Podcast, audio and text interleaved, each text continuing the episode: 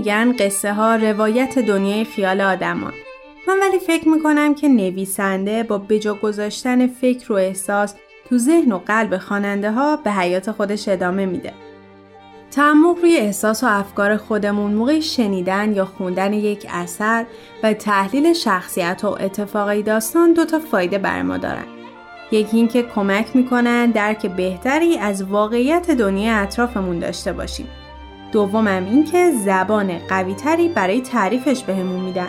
مخصوصا به ما نوجوانا که قوای تخیل و درکمون تو پویاترین نقطه زندگی قرار داره. پس گوش میکنیم و میاندیشیم به داستانهایی برای نوجوانان.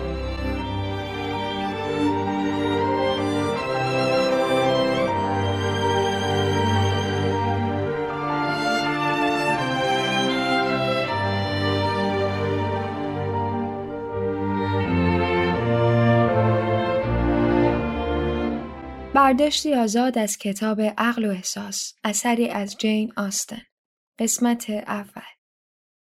خانواده دشوود طی نسل‌های متمادی در ملک بزرگشان نورلند پارک با چنان منشی سکونت داشتند که احترام تمامی آشنایان منطقه را جلب کرده بودند.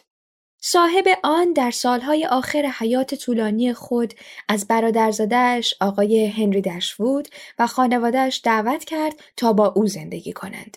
توجه خالصانه این زوج و سرزندگی سه دخترشان سرور قابل ملاحظه‌ای به زندگی پیرمرد اضافه کرد. هنری دشوود از ازدواج اولش پسری داشت به نام جان که مردی محترم بود. جان از مادرش ارث قابل توجهی دریافت کرد. ازدواج با فنی نیز به ثروتش افزود. فنی، جان و پسر 4 ساله‌شان چند بار از نورلند دیدن کردند. در این ملاقات‌ها هری کوچک چنان محبت عموی پیر را به خود جلب کرد که نتیجه آن از وصیت‌نامه قابل حدس است. صاحب املاک نورلند هنری دشوود خواهد بود، اما اجازه فروش هیچ قسمتی از آن را ندارد. پس از او ملک به صورت یکپارچه به جان و سپس به هری میرسد.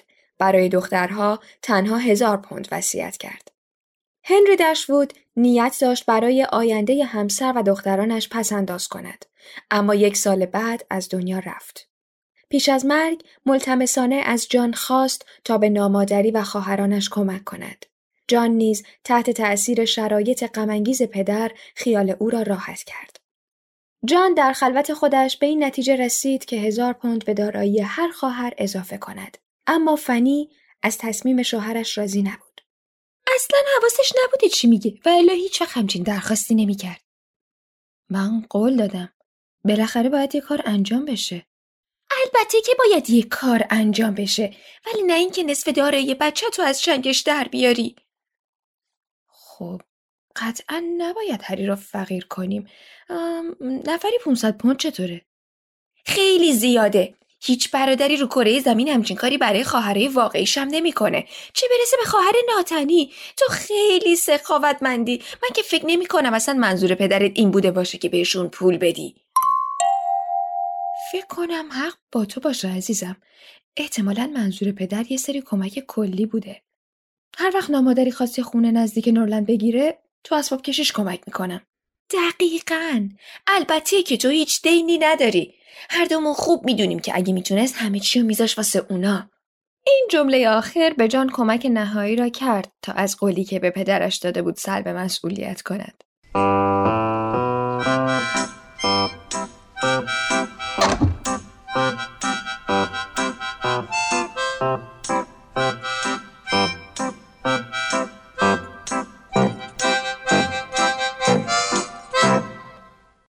فاصله پس از خاک سپاری پدر، جان و فنی به عنوان مالک وارد نورلند شدند.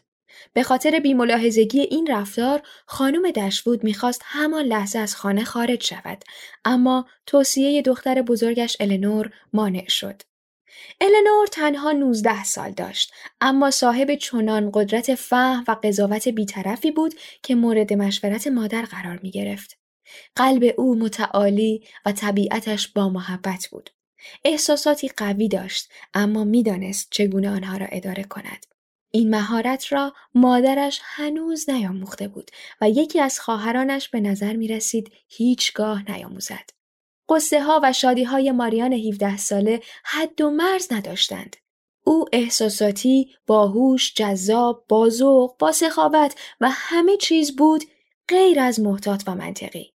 کوچکترین خواهر، مارگارت خوش اخلاق، در 13 سالگی از حال و هوای رمانتیک ماریان تأثیر گرفته بود. تنها یک دلیل باعث شد خانم دشوود بتواند چند ماه را زیر یک سقف با فنی زندگی کند و آن هم حضور برادر فنی، ادوارد فررز در نورلند بود. او خوشقیافه نبود، آنقدر خجالتی بود که تنها صمیمیت میتوانست قلب مهربانش را به دیگران نشان دهد. درک خوبی داشت که تحصیلاتش آن را بهبود بخشیده بود.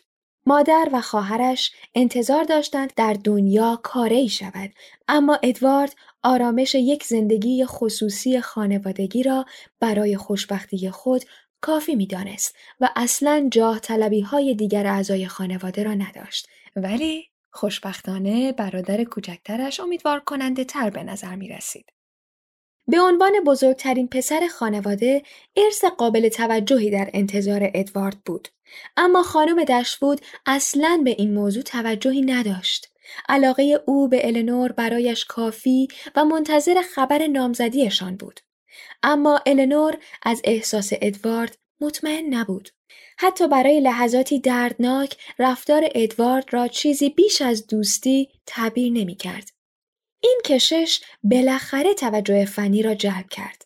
در اولین فرصت با مادر شوهرش از انتظارات خانم فررز از آینده باشکوه پسرانش و ازدواج آبرومندانه آنان صحبت کرد. خانم دشوود همان لحظه تصمیم گرفت که به هر قیمتی از نورلند برود تا الینور عزیزش در معرض چنین کنایاتی قرار نگیرد. در همین زمان نامه‌ای از جانب یکی از اقوام دور خانم دشوود، سر جان میدلتون، صاحب ملکی به نام بارتن، رسید. در این نامه جزئیات کلبه‌ای با اجاره مناسب شرح داده شده بود. پس از شنیدن نظر مثبت دخترانش، خانم دشوود خانه را برای 1 سال اجاره کرد. جان خالصانه از اینکه اساسیه از طریق دریا منتقل شدند آزرده شد. فنی با حسرت مینگریست که چگونه خانم دشوود کم درآمد سرویس چینی گران قیمتی را بسته‌بندی می‌کند. دشوودها فقط 3 خدمتکار را انتخاب کردند. هنگام خداحافظی با خانه اشرافی اشک‌ها ریختند. ماریان در آخرین پرسه‌اش در اطراف خانه با خودش زمزمه کرد: آه، نورلند عزیزم، چگونه جای دیگری سکناگزینم؟ ای درختان آشنا، چه کسی میماند تا از زیبایی شما لذت واقعی برد؟ Edward, promise you'll come and see us soon. As soon as I can.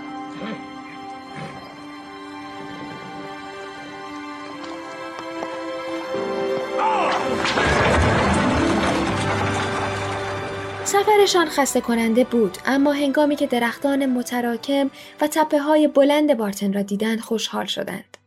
کلبه بارتن راحت اما کوچک و محقرانه بود. اشک‌هایی که مقایسه با نورلند به چشمشان آورد را پاک کردند و به خاطر یکدیگر خودشان را شاد نشان دادند. خانم دشوود، زنی که هیچ وقت در زندگیش پس‌انداز نکرده بود، شروع به برنامه‌ریزی مالی برای تعمیر کلبه کرد. مشغول چیدن وسایل بودند که سر جان میدلتون به دیدنشان آمد و اصرار کرد تا زمانی که کاملا مستقر شوند هر شب در منزل او شام بخورند. بارتن پارک خانه اشرافی بود. خانواده میدلتون بیشتر از هر خانواده دیگر در منطقه به مهمان احتیاج داشتند. لیدی میدلتون یک مادر بود و سر جان یک مرد ورزش دوست. در همین 2 نقطه توانایی زوج به انتها می رسید. خانم جنینگز، مادر لیدی میدلتون، زنی شاد و شوخ‌طبع، به بارتن آمده بود. مهمان دیگری هم به نام کلونل برندن که مردی 35 ساله، ساکت و محترم بود نیز حضور داشت. هنگامی که فهمیدند ماریان نوازنده است، از او خواستند بنوازد. سر جان از اجرای او با حرارت تمجید می کرد، اما وسط هر آهنگ با صدای بلند حرف می زد. لیدی میدلتون متعجب از رفتار شوهرش از ماریان میخواست قطعه خاصی را بنوازد که همان لحظه تمام کرده بود. تنها کلونل با توجهش ارزش واقعی اجرا را درک میکرد. از اقبال خوب خانم جنینگز هر دو دخترش ازدواج کرده بودند. پس کار دیگری نداشت جز آنکه بقیه دختران دنیا را شوهر دهد. با تیزبینی اعلام کرد که کلونل برندن عاشق ماریان است. برندن پولدار بود، ماریان خوشگل. دیگر چه می‌خواستند؟ همین اکتشاف کافی بود تا هر دو را مرکز شوخی‌های بی‌پایان قرار دهد. هنگامی که خانواده دشوود تنها شدن، ماریان گفت: بیمزگی این قضیه باید حداقل برای شما دوتا واضح باشه. سن کلونل انقدر زیاده که اصلاً غیر ممکنه بتونه عاشق بشه. یه مرد کی میتونه از این مدل مضحک در امان باشه اگه ضعف کهولت سن نجاتش نده؟ کهولت سن؟ ضعف؟ درست سنش به نظر تو خیلی زیاده، اما کنترل اعضای بدنش دست خودشه. عزیزم، تعجب نمی کنی که من تا 40 سالگی عمر کردم؟ منظورم این نبود مامان، من فقط دارم میگم که سن کلونل از عشق عاشقی گذشته. ندیدید داشت از روماتیسم و درد شونه حرف میزد؟ اینا نشون دهنده کهولت سن دیگه. غیر ممکنه بتونیم تو رو تو این مورد قانع کنیم ماریان، اما دیگه تو هم مرد بیچاره رو نکش. یک روز صبح که ماریان و مارگارت از تپه بالا رفته بودند و از مفاخر طبیعت لذت می‌بردند، باران گرفت. قدم‌های تند ماریان هنگام برگشت به خانه باعث شد لیز بخورد و نتواند روی پایش بایستد.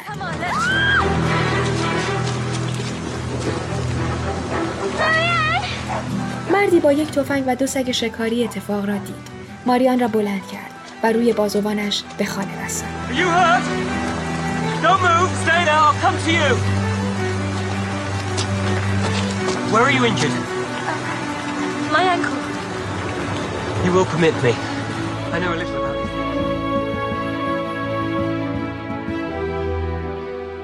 این غریبه خوشقیافه با رفتاری پروقار و صدایی گیرا از خانم دشوود اجازه خواست تا روز بعد برای احوالپرسی به دیدنشان بیاید.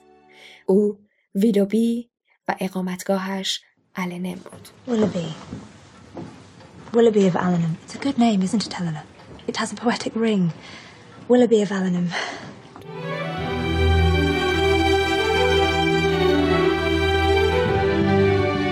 نقش ثروت تو این قسمت چیه؟